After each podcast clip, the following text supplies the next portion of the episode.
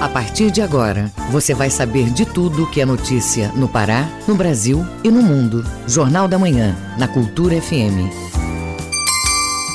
Agora sete horas e um minuto. Muito bom dia para você... Muito bom dia para você, ouvintes da Cultura F M, ligados na nossa programação aqui na a Cultura F M e também no Portal Cultura. Hoje, terça-feira, quinze de novembro de dois mil e vinte e dois, começa agora o Jornal da Manhã com as principais notícias do Pará, do Brasil e do mundo. A apresentação é minha, Ana Teresa Brasil. Participe do Jornal da Manhã pelo WhatsApp nove oito cinco seis três nove nove três sete. Mande mensagens de áudio e informações do trânsito. Repetindo o WhatsApp nove oito cinco seis três nove nove três sete. Os destaques da edição de hoje. Queda na dívida pública eleva a capacidade de investimento do governo do Pará. SESPA faz alerta sobre a importância de prevenção à surdez. Escola de Teatro e Dança da U F P A realiza décimo quinto Seminário Internacional de Pesquisa em Dança. O Hospital Regional do Baixo Amazonas reaproveita mais de cinco milhões de litros de água em projeto. O F P A e FUNPAPA realizam um mapeamento do trabalho infantil em Belém. E ainda nesta edição, tem as notícias do esporte. Paysandu recebe o Vila Nova pela final da Copa Verde. Remo anuncia contratações para dois mil e vinte e três. E ainda, setenta e três por cento dos candidatos inscritos no Enem prestaram a primeira prova do exame. Levantamento mostra que oito em cada dez famílias estão endividadas no país. E novo governo apresenta a P E C da transição depois do feriado. Essas e outras notícias agora no Jornal da Manhã. Agora sete e três. O Pará é notícia. O município de Monte Alegre tem trinta dias para apresentar ao Ministério Público o plano de implantação de ensino em tempo integral. O nosso correspondente em Santarém, Miguel Oliveira, tem os detalhes. Bom dia, Miguel. Bom dia, ouvintes do Jornal da Manhã. Nós falamos aqui de Santarém nesta terça-feira, feriado da Proclamação da República. O Ministério Público do Estado ele instaurou o procedimento administrativo para apurar o não cumprimento de políticas públicas voltadas à implementação do ensino em período integral na rede pública do município de Alenquer, na margem esquerda do Rio Amazonas. O Ministério Público quer garantir o acesso à educação aos estudantes montealegrenses. De acordo com a meta seis do Plano Nacional de Educação, o município deve oferecer educação em tempo integral em, no mínimo, cinquenta por cento das escolas públicas para atender pelo menos vinte e cinco por cento dos alunos da educação básica a ser alcançada até dois mil e vinte e quatro. Mas esse índice não está sendo alcançado e, por causa disso, o promotor Rafael Trevisan, titular da segunda Promotoria de Monte Alegre, ele quer esclarecer se a municipalidade já incluiu no seu plano de educação a implementação do ensino médio em tempo integral, no intuito de que possa gradativamente alcançar os alunos da educação básica no município, conforme determina a legislação. Por isso, no último dia vinte e sete de outubro, o promotor encaminhou ofício à Secretaria Municipal de Educação, Esporte, Cultura e Turismo de Monte Alegre para que a pasta tome conhecimento da instauração do procedimento e que, no prazo de trinta dias, apresente o plano de educação, incluindo a implementação do ensino em período integral na rede de ensino. Segundo o Ministério Público, atualmente não foi ainda apresentado sequer o plano de educação para dar início ao projeto de implementar a modalidade de ensino no município de Monte Alegre. De Santarém, Miguel Oliveira para o Jornal da Manhã. Moradores de Soure e municípios vizinhos vão poder ter acesso aos serviços da Caixa Econômica Federal por meio de embarcação agência disponibilizada pelo banco. Detalhes com o correspondente Adelson Vale. A agência Barco Ilha do Marajó, unidade fluvial da Caixa Econômica Federal, que presta serviço bancário às cidades marajoaras, onde não existem agências físicas, chegou a Soure nesta segunda-feira e fica na cidade até a próxima sexta-feira, dia dezoito deste mês, fazendo atendimento aos moradores do próprio município e dos vizinhos Cachoeira do Arari, Santa Cruz do Arari e Salvaterra. Além dos programas sociais do governo federal, a agência trouxe quase todos os serviços bancários, com opções de crédito e abertura de contas. A exceção é a movimentação de dinheiro em espécie.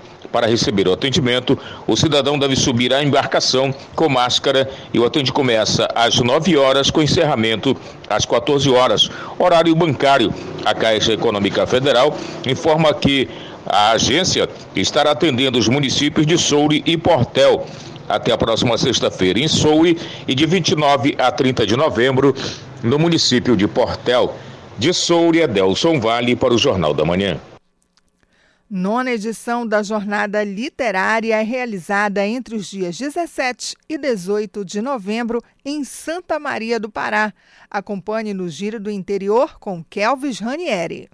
A Fundação Cultural do Pará, em parceria com a Associação de Desenvolvimento Comunitário de Santa Maria do Pará, na região nordeste do estado, realizará a nona edição do projeto Jornada Literária, nos dias dezessete e dezoito de novembro. A programação vai abordar o tema Leitura, Inclusão, Muitas Formas de Ler e Conhecer o Mundo, por meio de exposições, rodas de conversas, vendas de obras, encontro com autores, contação de histórias e outras atividades literárias.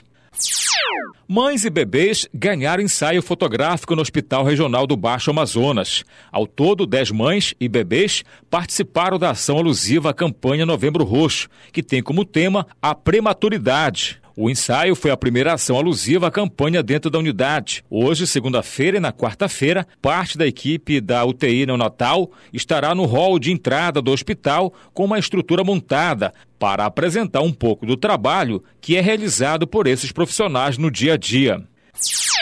Estudantes de dez municípios da região oeste do estado têm até hoje, segunda-feira, para se inscrever no processo seletivo especial do Forma Pará, que está ofertando quatrocentas e sessenta vagas para os cursos de nível superior por meio da U F P A e também do U F P A. O programa desenvolvido pelo governo do estado é coordenado pela SECTET e visa a oferta de cursos superiores do Pará.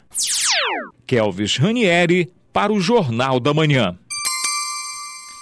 Universidade Federal do Pará e a FUNPAPA são parceiras na elaboração de uma pesquisa sobre o trabalho infantil em Belém. O objetivo e o mapeamento do problema é colaborar para a erradicação do trabalho infantil aqui na capital. A reportagem é de Cláudio Lobato.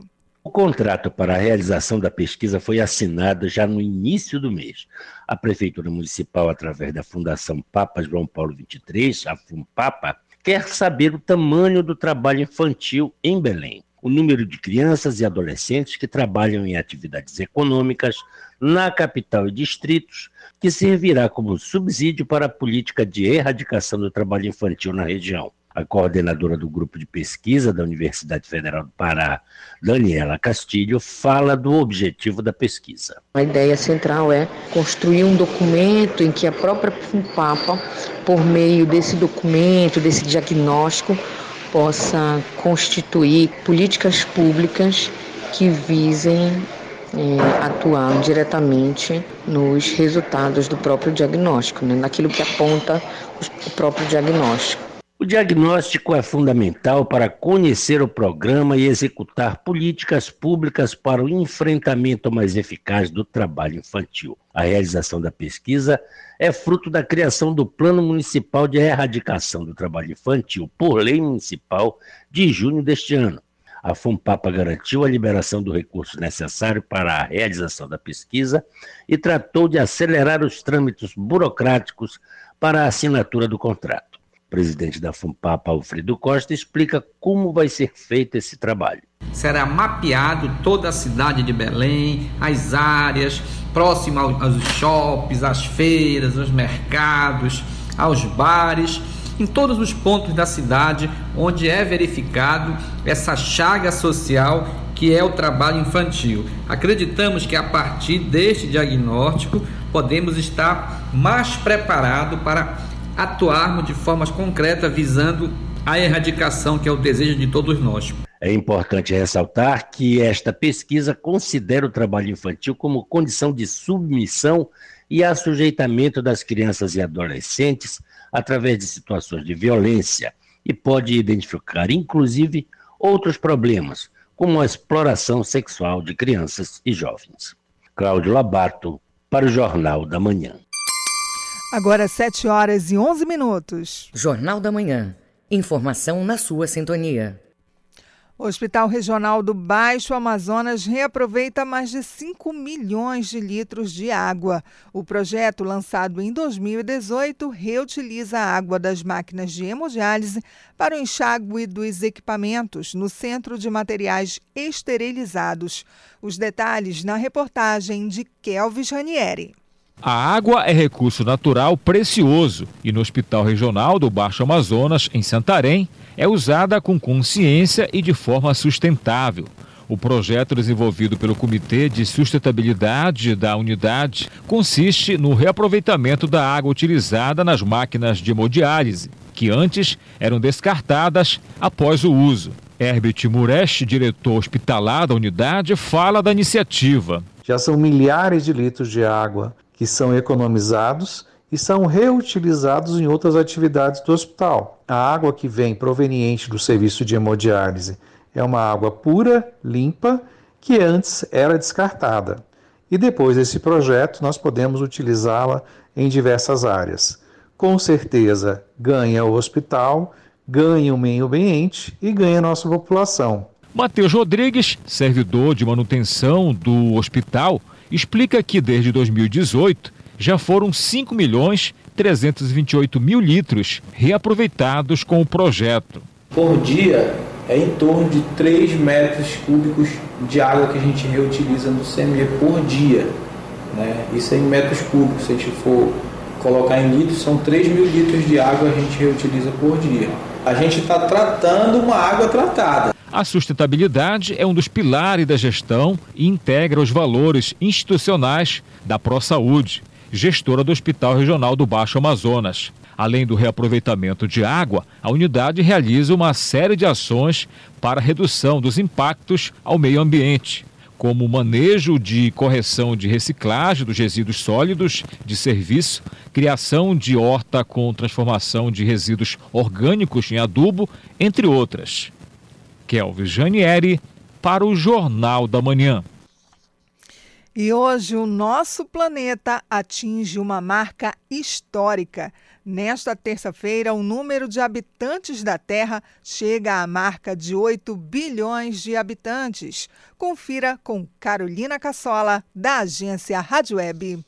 Nesta terça-feira, quinze de novembro, a Terra vai chegar a oito bilhões de habitantes, segundo cálculos da Organização das Nações Unidas. A China aparece no topo do ranking dos países mais populosos, com mais de um bilhão e quatrocentos milhões de pessoas neste ano. O Brasil aparece na sétima colocação, com pouco mais de duzentos e quinze milhões de habitantes. Segundo a ONU, questões de melhorias na saúde pública, nutrição, higiene pessoal e medicina contribuíram para o crescimento populacional, mas o planeta registra pela primeira vez a diminuição no ritmo do aumento da população, que está cada vez mais envelhecida. O secretário-geral das Nações Unidas, Antônio Guterres, divulgou um artigo neste domingo em que ressalta as desigualdades sociais, lembrando que centenas de milhões de pessoas passam fome ou estão subnutridas. Para ele, se não reduzirmos o enorme fosso entre os que têm e os que não têm, estaremos construindo um mundo de oito bilhões de pessoas repleto de tensões, desconfiança, crises e conflitos. De acordo com um artigo, a aceleração da crise climática e a recuperação desigual da pandemia de covid dezenove aumentam as desigualdades. Agência Rádio Web, produção e reportagem, Carolina Cassola. Agora às sete horas e quinze minutos. Ouça a seguir no Jornal da Manhã. Daqui a pouquinho você confere que setenta e três por cento dos candidatos inscritos no Enem prestaram a primeira prova do exame. Estamos apresentando Jornal da Manhã.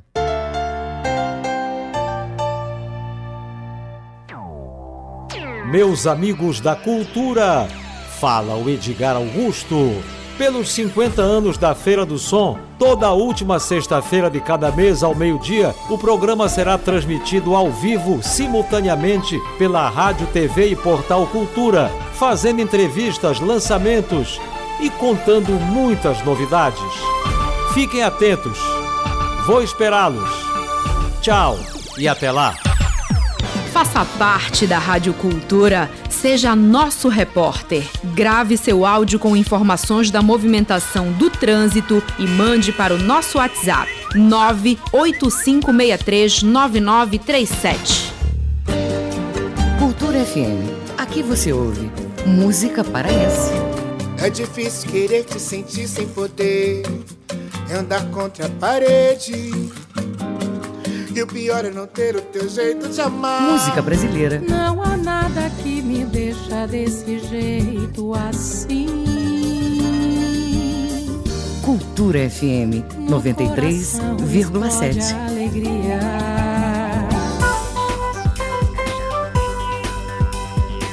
Voltamos a apresentar Jornal da Manhã. Previsão do tempo. Segundo o Núcleo de Monitoramento Meteorológico da Secretaria de Meio Ambiente e Sustentabilidade do Pará, a SEMAS, na região metropolitana de Belém, terça-feira de céu parcialmente nublado, com previsão de chuvas isoladas e de curta duração no período da tarde e à noite. Mínima de vinte e três e máxima de trinta e quatro graus na capital Belém.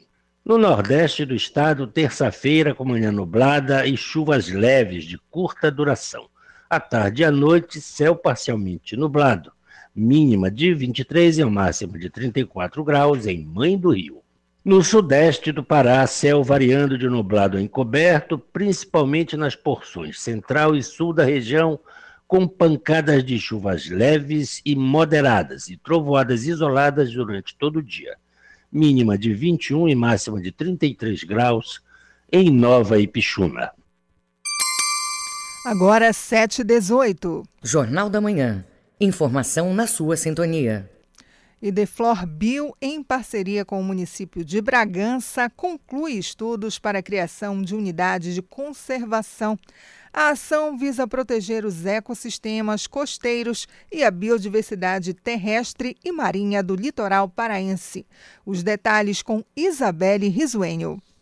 O Instituto de Desenvolvimento Florestal e da Biodiversidade, IDEFLORBio, estudou os meios biológicos, físicos, socioeconômicos e a situação fundiária para a criação da Unidade de Conservação da Natureza na Ilha Chaú e a recategorização da Ilha do Canela, em Bragança, região de integração do Rio Caeté, no Nordeste paraense. Danilo Gardúnio, secretário municipal de Meio Ambiente de Bragança, explica a importância do fechamento do estudo. A criação de unidade de conservação é uma ferramenta muito importante para a proteção e conservação do meio ambiente, né? Porque dentro dessas unidades a gente consegue proteger a importância biológica, social, cultural, econômica dessas áreas de vegetação, dessas florestas, das ilhas, né, que vão se tornar unidade de conservação.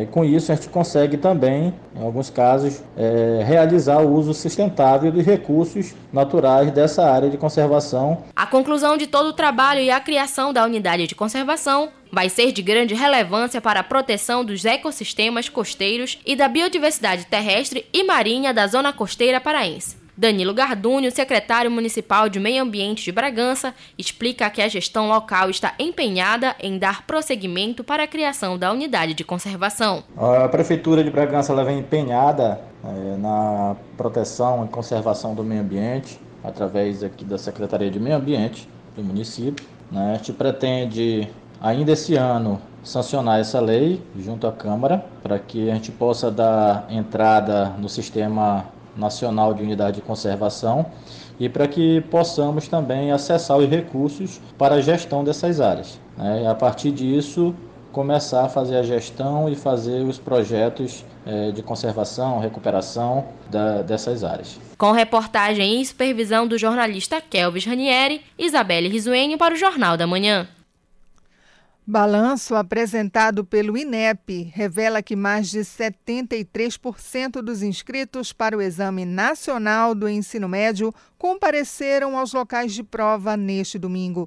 Os dados ainda estão em fase de consolidação, como informa a repórter Ana Lúcia Caldas.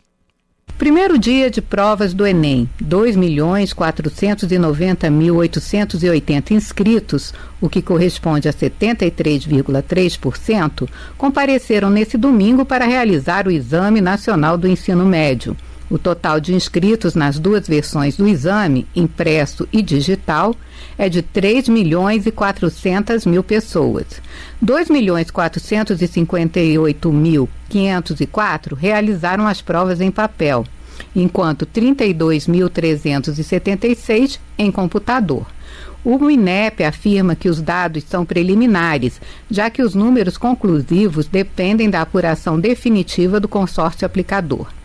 Nesse domingo, os participantes responderam a questões de linguagem, códigos e suas tecnologias, ciências humanas e suas tecnologias, além da redação com o tema Desafios para a Valorização de Comunidades e Povos Tradicionais no Brasil.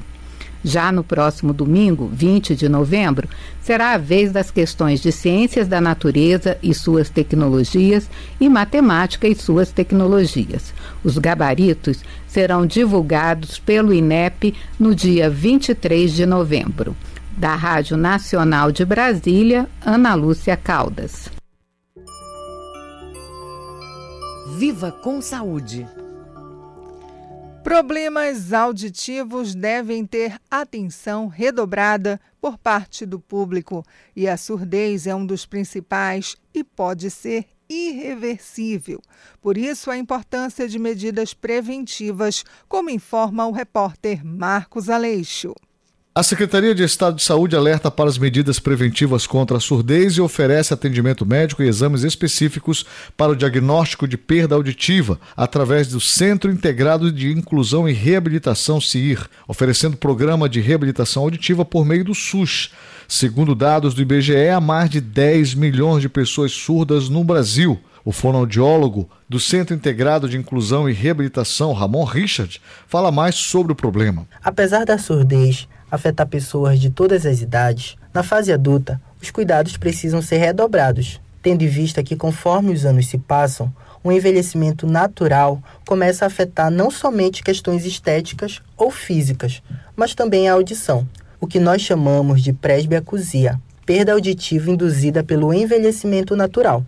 Então, quanto mais cedo os cuidados e a atenção aos primeiros sinais de dificuldades com a audição forem observados, maior será a qualidade auditiva. De janeiro a setembro de dois mil e vinte e dois, o C I R realizou dois mil novecentos e quarenta e cinco consultas em otorrinolaringologia, quinhentos e dois exames em otorrinolaringologia, quatorze mil quinhentos e dez procedimentos de fonoaudiologia e entregou duzentos e setenta e três aparelhos auditivos, tendo uma média mensal de cento e setenta atendimentos na área de reabilitação.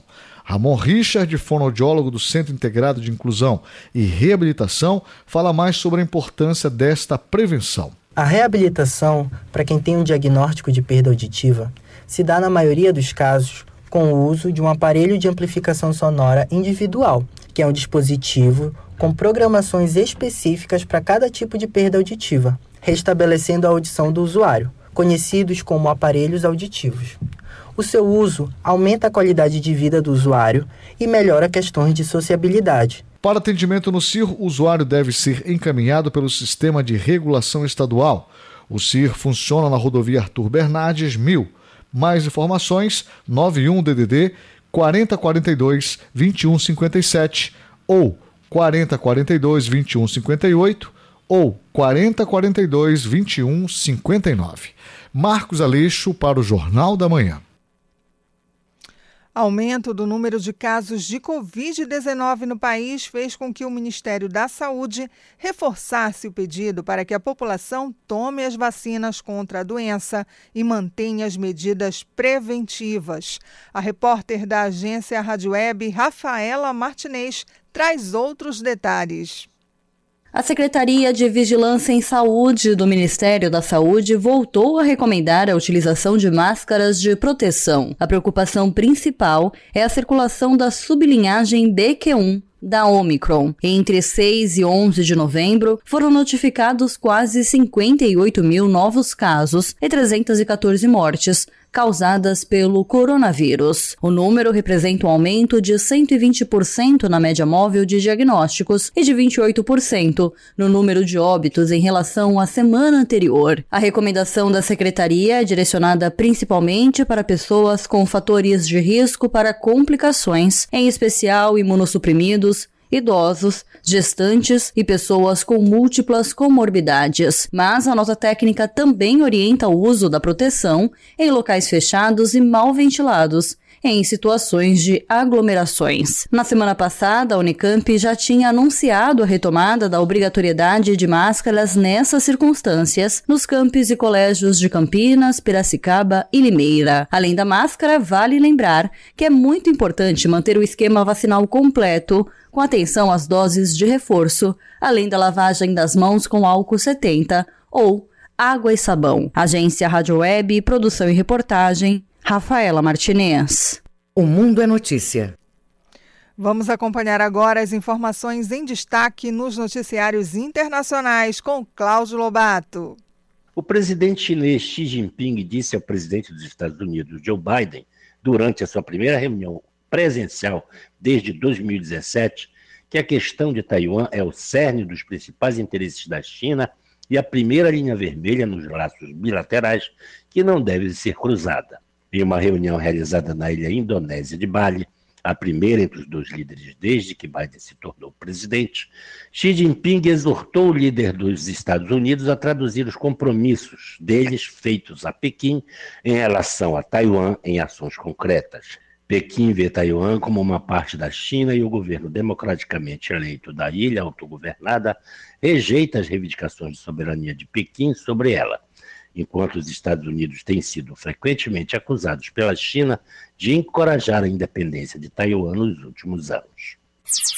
As autoridades das Nações Unidas responsáveis pela segurança da cúpula anual do clima em Sharm el-Sheikh disseram nesta segunda-feira que estão investigando acusações de alguns participantes de que foram espionados pela polícia egípcia. Vários participantes da C O P vinte e sete, incluindo ativistas, especialistas e O N Gs, disseram que se sentiram sob vigilância durante a cúpula, que começou em seis de novembro na cidade egípcia situada às margens do Mar Vermelho. As acusações vieram depois que a delegação alemã realizou um evento com Sana Seif, irmã do dissidente pró-democracia Ala Abdel Fattah, preso e em greve de fome. Sete meses depois de iniciar a greve de fome, Abdel Fattah passou a recusar a ingestão de líquidos desde o dia seis de novembro, coincidindo com o início da C O P vinte e sete em Sharm el-Sheikh, para protestar contra a situação que ele e outros sessenta mil presos políticos enfrentam no Egito.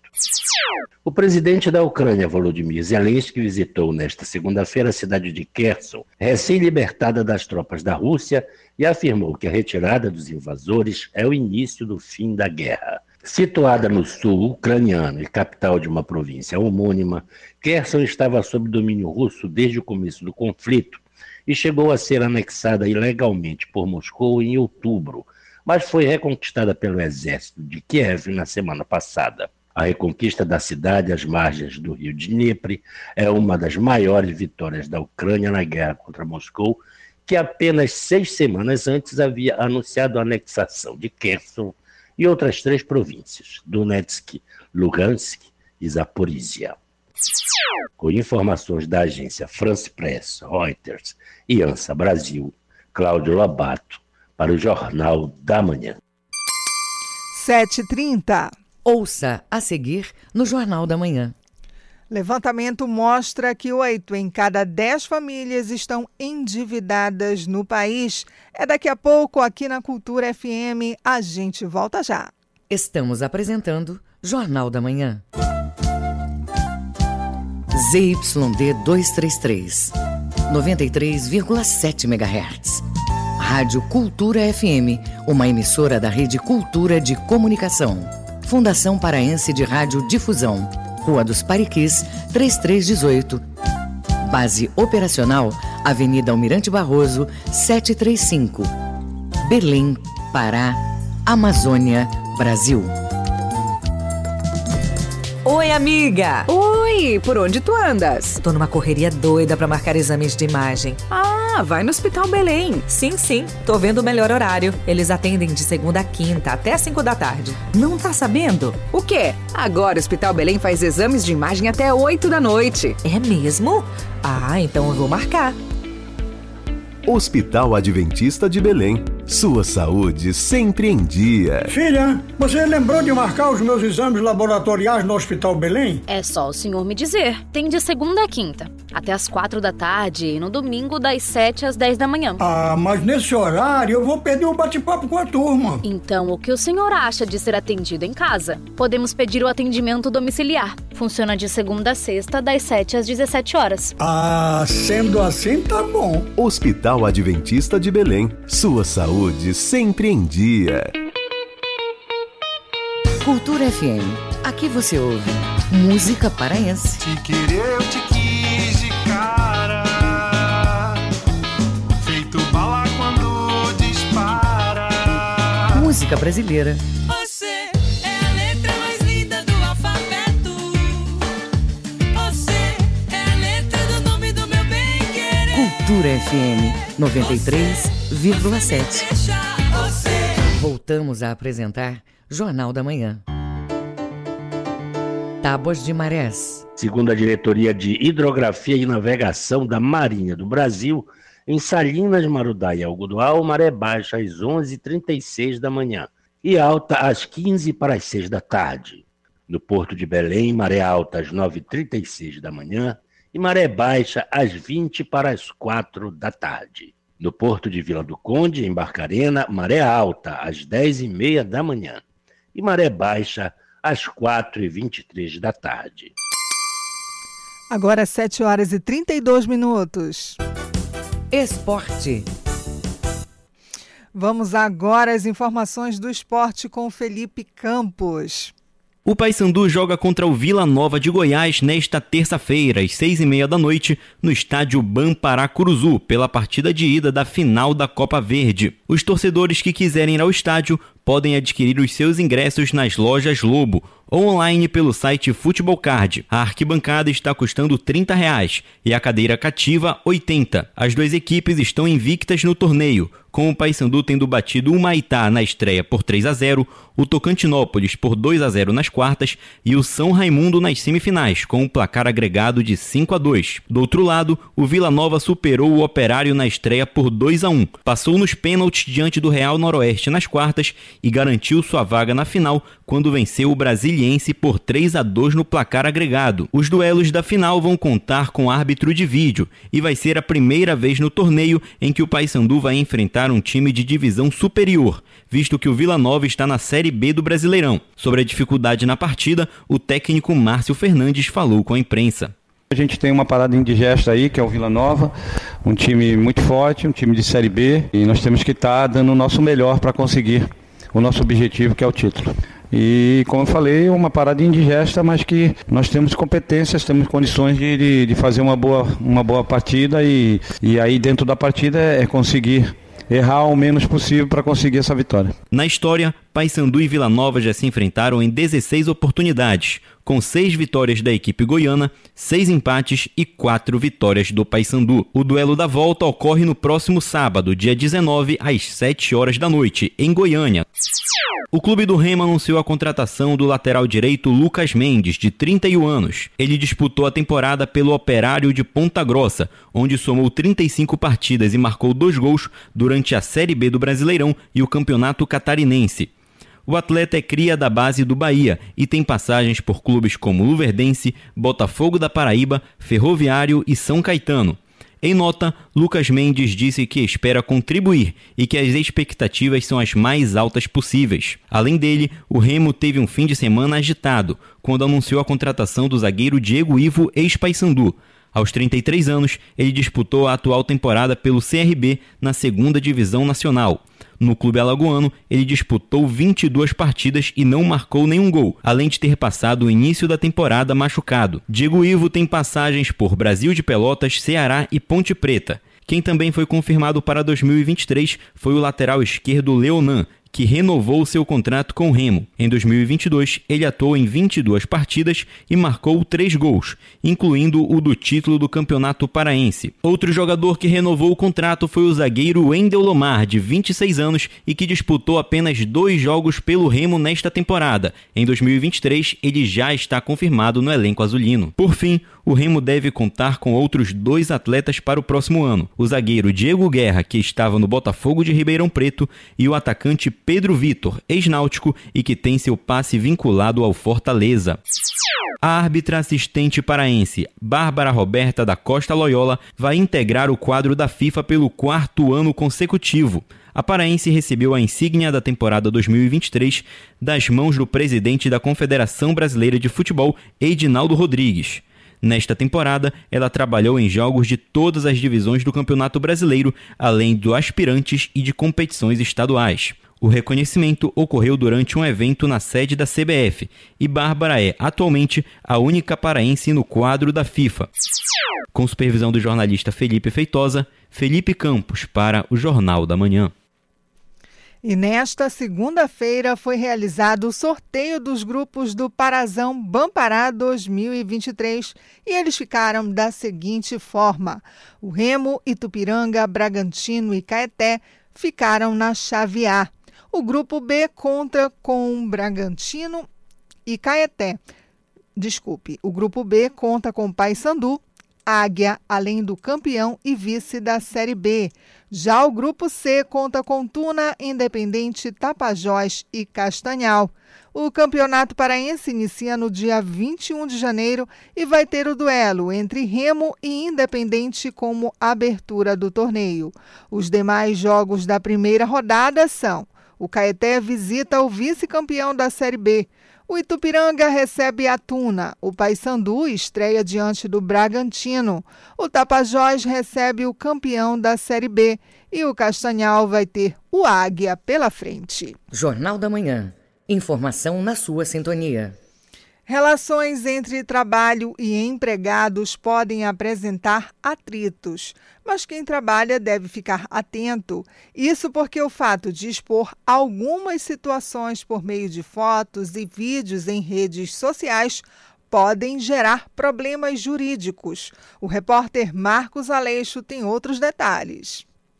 As relações de trabalho podem trazer insatisfação, mas expor esse tipo de situação nas redes sociais pode trazer consequências até mesmo em âmbito judicial. O advogado especialista em direito do trabalho, Fernando Kede, comenta esta situação. Ao publicar fotos e vídeos no ambiente de trabalho, os empregados devem ter cuidado para não revelar segredos da empresa, preservar o direito de imagem de colegas de trabalho e não realizar publicações ofensivas, seja em relação a colega de trabalho ou seja em relação ao seu empregador. Mesmo não havendo normas sobre o assunto definidas pela empresa, o empregado, da mesma maneira, pode sofrer punição, já que o empregador pode socorrer-se da C L T e percorrer todo o rol de punição lá previsto, como advertência, suspensão e, num caso extremo,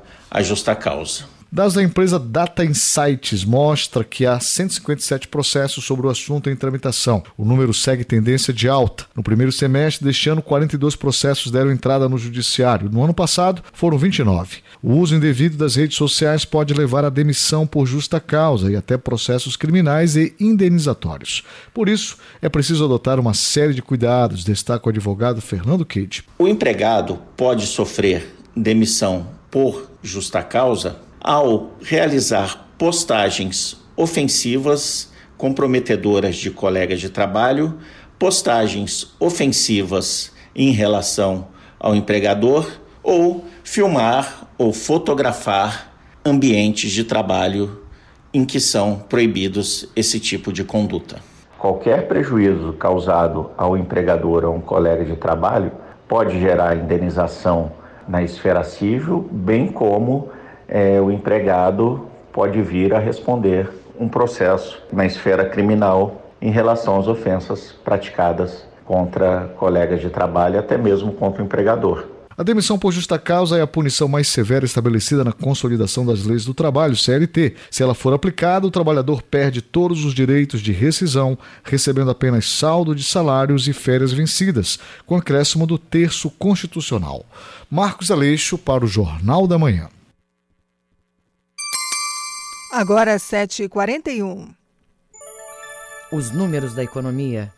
O Pará está hoje entre os estados com os menores níveis de endividamento. Desde dois mil e dezenove, o Tesouro Estadual vem apresentando superávit primário, demonstrando a boa gestão dos recursos públicos. Confira os detalhes na reportagem de Kelvin Ranieri. O estoque da dívida pública vem diminuindo nos últimos anos, apontam os dados do relatório de gestão fiscal do Pará, documento compilado pela Secretaria de Estado da Fazenda, por meio do Tesouro do Estado. Mostra que o segundo quadrimestre de dois mil e vinte e dois, o endividamento público do Pará registrou o menor comprometimento em relação à receita corrente líquida. Para o diretor de gestão contábil da Cefa, Paulo Paiva, o Estado tem se comportado de forma responsável. A dívida pública do Estado do Pará tem se comportado de maneira equilibrada e de maneira descendente. Nós, em dois mil e vinte e dois, estamos com um comprometimento da sua receita corrente líquida de dezesseis vírgula vinte e cinco por cento. Comparado com o ano de dois mil e vinte e um, o Estado estava com vinte e um vírgula cinquenta e quatro por cento e dois mil e vinte, vinte e dois vírgula quatro por cento. O Pará está hoje entre os estados com os menores níveis de endividamento. A dívida pública do Pará está em patamares muito baixo do limite imposto pela Lei de Responsabilidade Fiscal, que é de duzentos por cento da receita corrente líquida. E este elevado grau de investimento do Estado não abala o equilíbrio fiscal. Desde dois mil e dezenove, o Pará demonstra a excelente gestão dos recursos públicos, destaca Paulo Paiva, diretor de gestão contábil da Cefa. Isso é reflexo de uma gestão responsável do gasto público e do esforço fiscal, potencializando as receitas arrecadadas do Estado. Além dos recursos próprios que o Estado utiliza para para fazer suas obras, ele também vai buscar recursos no mercado, dentro dos limites legais permitidos, de maneira que ele preserve o equilíbrio entre a receita e despesa. Kelvin Ranieri para o Jornal da Manhã. Oito em cada dez famílias estão endividadas no país. O cartão de crédito aparece no topo da lista das principais dívidas dos consumidores brasileiros. Acompanhe na reportagem de Sandra Fontela, da agência Rádio Web. As compras realizadas no país com cartão de crédito cresceram acima de vinte e cinco por cento no trimestre. Essa movimentação registrou mais de quinhentos e vinte e sete bilhões de reais em pagamentos. Os dados fazem parte do levantamento da ABECS, associação que representa as empresas de meios eletrônicos de pagamento. O tema chama atenção quanto ao cuidado que o consumidor deve adotar na hora de usar o crédito. O economista Francisco Rodrigues lembra que oito em cada dez famílias estão endividadas. O grande vilão do endividamento é justamente o cartão de crédito. Todos os tipos de dívidas que se existe, vamos pegar aí, carnê, financiamento de carro, crédito pessoal, cheque especial, crédito consignado e cheque predatado, a modalidade de maior endividamento é o cartão de crédito. Então, hoje, oitenta e seis vírgula dois por cento das pessoas que estão endividadas hoje no país, a principal dívida é o cartão de crédito. O especialista em finanças pessoais afirma que a facilidade da concessão de crédito favorece o endividamento, entre outros fatores. Pelos limites que são concedidos pelos bancos, por ser considerado um dinheiro de plástico e até mesmo um dinheiro que eu uso ele de forma subjetiva e inconsciente financeiramente, ou seja, eu simplesmente saio gastando e só depois de entender que eu posso estar, vamos dizer assim, doente financeiramente, é que eu vou ver o estrago que eu fiz em relação ao meu cartão. Rodrigues considera o fato da inflação elevada e do custo de vida cada vez mais insuportável, que se torna um desafio para manter as contas básicas em dia. Ele explica que é preciso consciência financeira, que passa por identificar as contas essenciais, a exemplo de água, luz, moradia, educação e saúde. A primeira coisa que eu vou decidir é não pagar o mínimo da fatura do cartão de crédito, porque isso vira uma bola de neve e eu não consigo alcançar essa taxa de juros que, atualmente, na média dos principais bancos, dá trezentos e cinquenta por cento. Ao ter essa consciência, vou renegociar os valores que estão em aberto e, se possível, abrir mão de fazer compras no crédito à vista e parcelado e priorizar as compras no débito e não criar mais dívidas. O especialista em finanças pessoais alerta para não gastar pela emoção, especialmente em datas como Black Friday, Copa do Mundo e o Natal. Agência Rádio Web, produção e reportagem, Sandra Fontela. Acompanhe agora os indicadores econômicos desta terça-feira com Felipe Feitosa. Até o fechamento desta edição, o Ibovespa, principal índice de ações da Bolsa do país, apresentou recuperação de zero vírgula seis por cento a cento e doze mil, novecentos e vinte e três pontos. O dólar comercial teve queda de zero vírgula trinta e oito por cento e vale no câmbio cinco reais e trinta e um centavos. O euro apresentou decréscimo de zero vírgula cinquenta e seis por cento a cinco reais e quarenta e nove centavos. Cada grama do ouro custa hoje trezentos e um reais e sessenta e nove centavos. E o rendimento da caderneta de poupança com aniversário este mês é de zero vírgula cinco por cento. Felipe Feitosa para o Jornal da Manhã. Agora sete e quarenta e sete. Ouça a seguir no Jornal da Manhã. Em Brasília, novo governo apresenta a P E C da transição depois do feriado. A gente volta já. Estamos apresentando Jornal da Manhã.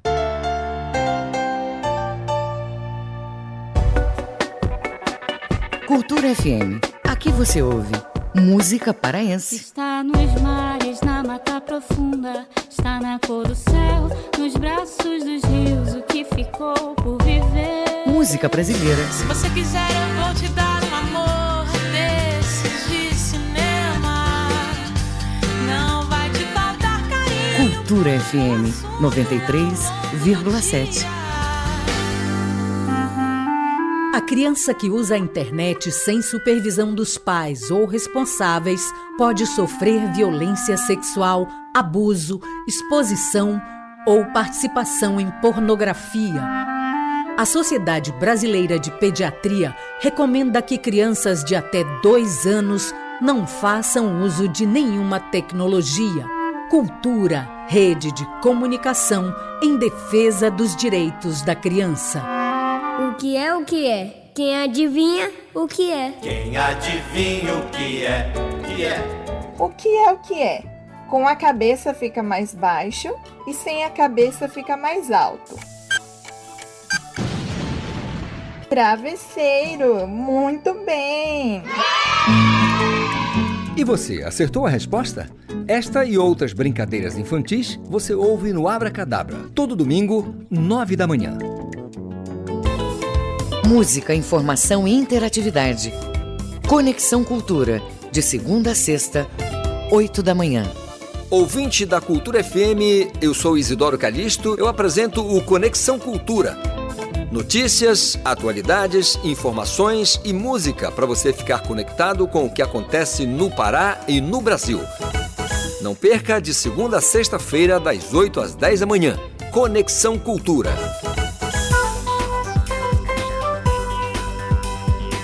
Voltamos a apresentar Jornal da Manhã. Previsão do tempo. Segundo o Núcleo de Monitoramento Meteorológico da Secretaria de Meio Ambiente e Sustentabilidade do Pará, ACEMAS, no sudoeste do estado, terça-feira de céu nublado, encoberto com chuvas leves desde a madrugada. À tarde, o céu permanece nublado, com chuvas rápidas e isoladas, e à noite, nublado a encoberto, com chuvas leves a moderadas.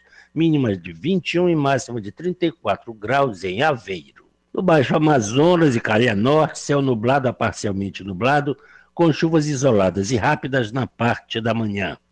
À tarde, tempo parcialmente nublado a nublado, com chuvas no final da tarde em alguns pontos da região. À noite, céu nublado com chuvas rápidas e isoladas, mínima de vinte e três e máxima de trinta e três graus em Prainha. No arquipélago do Marajó, terça-feira de céu parcialmente nublado a nublado durante a manhã. À tarde e à noite, a nebulosidade aumenta, principalmente no litoral, com pancadas de chuvas de curta duração e trovoadas. Mínima de vinte e quatro, máxima de trinta e quatro graus em Muaná. Agora sete e cinquenta. Política. Membros do governo eleito do presidente Luiz Inácio Lula da Silva indicaram que o projeto da P E C da transição deve ser apresentado somente amanhã. O repórter Yuri Hudson, da agência Rádio Web, tem as informações. A equipe de transição deve apresentar na próxima quarta-feira o texto final da proposta de emenda à Constituição que vai permitir o pagamento do Auxílio Brasil e de outras promessas de campanha do petista Luiz Inácio Lula da Silva. De acordo com o senador Randolph Rodrigues, que integra a equipe de transição do novo governo, a proposta só deve ser oficializada a partir de quarta-feira. Até lá, tem a previsão de muitas conversas entre diversos integrantes da equipe de Lula e também de representantes do Legislativo.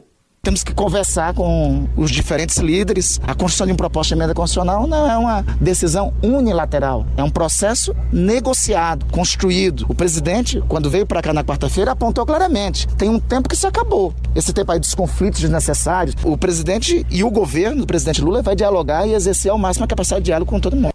O texto final deve apresentar um valor que o novo governo deve solicitar de extrateto ao Legislativo. Essa cifra deve girar entre cento e trinta a duzentos bilhões de reais.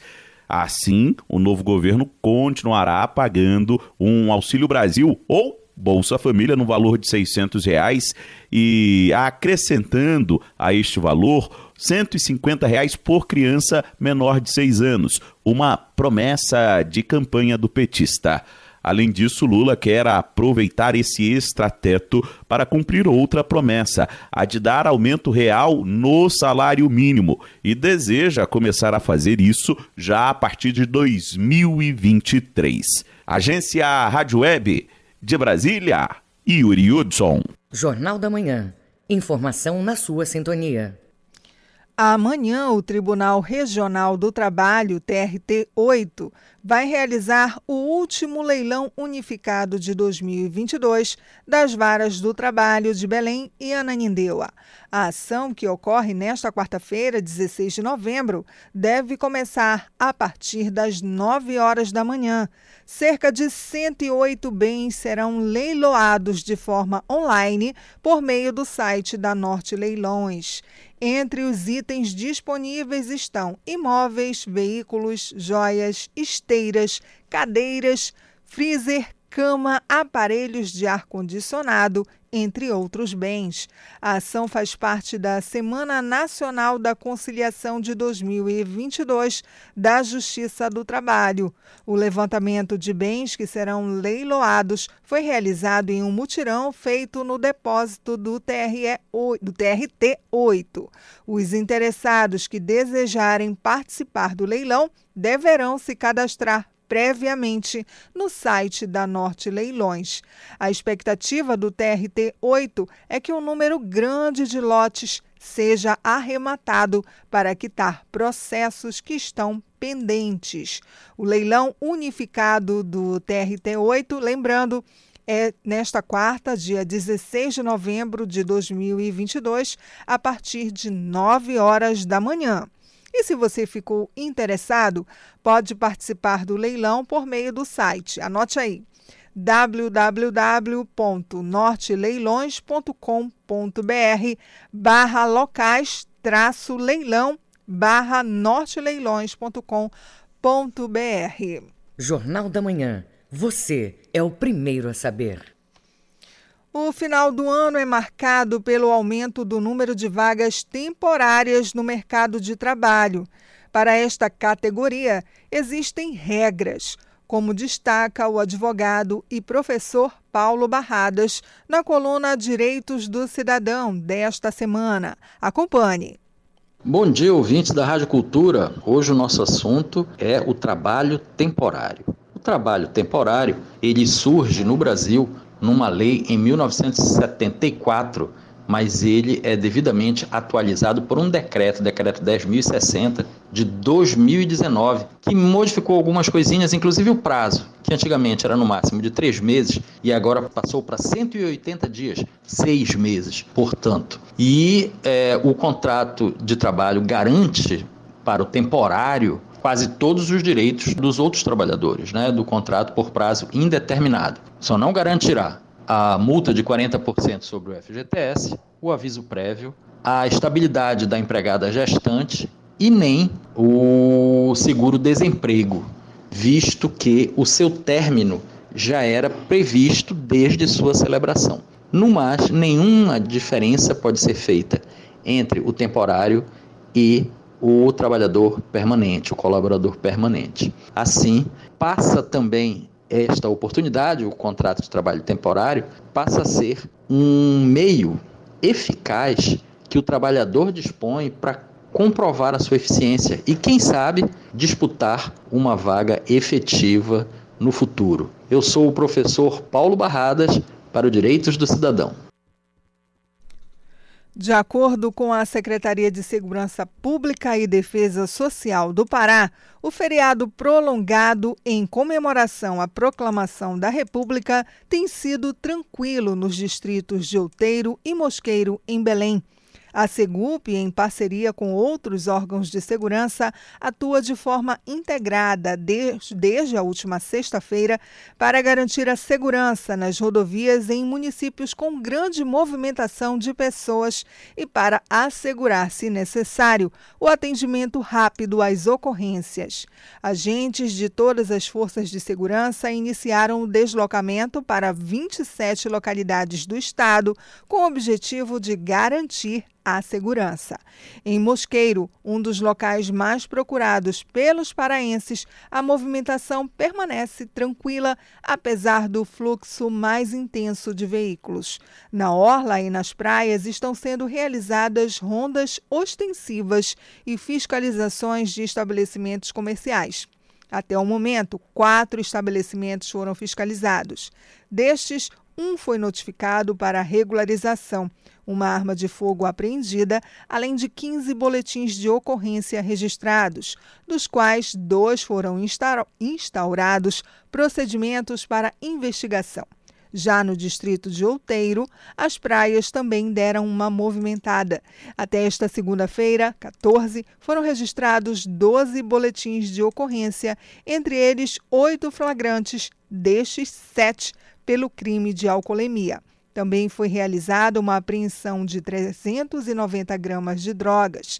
Entretanto, as forças de segurança seguem com ações ostensivas para garantir a segurança e a tranquilidade de, de todos que escolheram o distrito para aproveitar o feriado. A Operação República conta com reforço efetivo de oitocentos agentes de segurança, atuando nas ações ostensivas e preventivas. Ainda nas rodovias e em vias públicas municipais, está sendo feita a fiscalização da lei seca através da implementação de barreiras, cuja finalidade é de coibir a incidência de condutores de veículos sob o efeito de álcool. As ações seguem até esta quarta-feira, dezesseis, visando o retorno seguro para todos. Agora é sete e cinquenta e nove. Faculdade de Dança do Instituto de Ciências da Arte da Universidade Federal do Pará realiza o décimo quinto Seminário Internacional de Pesquisa em Dança da U F P A. O tema desse ano aborda as danças da Amazônia, práticas de ensino e poéticas de resistência. Saiba mais na reportagem de Cláudio Lobato. A presente edição do Seminário Internacional de Pesquisa em Dança tem como tema Danças da na Amazônia. e traz as práticas nascidas dos participantes e de artistas amazônicas que não estão necessariamente dentro da academia e das escolas de dança. É um convite a sentir, pensar a dança como forma de identidade e existência. A coordenadora do evento, Luísa Monteiro, fala sobre os objetivos do encontro. O objetivo principal do seminário é fomentar e estimular a pesquisa em dança, dentro e fora da universidade. O Seminário Internacional de Pesquisa em Dança, ele nasceu no ano de dois mil e oito, junto com o curso de licenciatura em dança da U F P A. Portanto, esse ano, ambos fazem quinze anos de existência. Então, já são quinze anos ininterruptos, onde a gente promove esse encontro, em que a gente promove esse encontro para é, disseminar, né, para desenvolver, aprimorar e fomentar a pesquisa em dança dentro e fora da universidade. Durante o evento serão realizadas mesas temáticas, lançamento de e-book, programações culturais, oficinas, lançamentos de livros e mostra artística. A programação começa amanhã no Hall da Casa das Artes, às nove e meia da manhã, na mesa temática de abertura, com Dilo Paulo, bailarino e coreógrafo de Angola, o poeta João de Jesus Paz Loureiro e o professor e diretor de teatro Miguel de Santa Brígida. A programação cultural acontece com o lançamento de livros no auditório da Casa das Artes, de cinco e meia da tarde às seis da noite, e a amostra artística na sala de dança, das seis às oito da noite. A Casa das Artes fica bem ao lado da Basílica Santuário. Cláudio Lobato para o Jornal da Manhã. Agora, oito horas e um minuto. Termina aqui o Jornal da Manhã desta terça-feira, dia quinze de novembro de dois mil e vinte e dois. A apresentação foi minha, Ana Teresa Brasil. Outras notícias você confere a qualquer momento na nossa programação. Um excelente dia para você e até amanhã. O Jornal da Manhã é uma realização da Central Cultura de Jornalismo.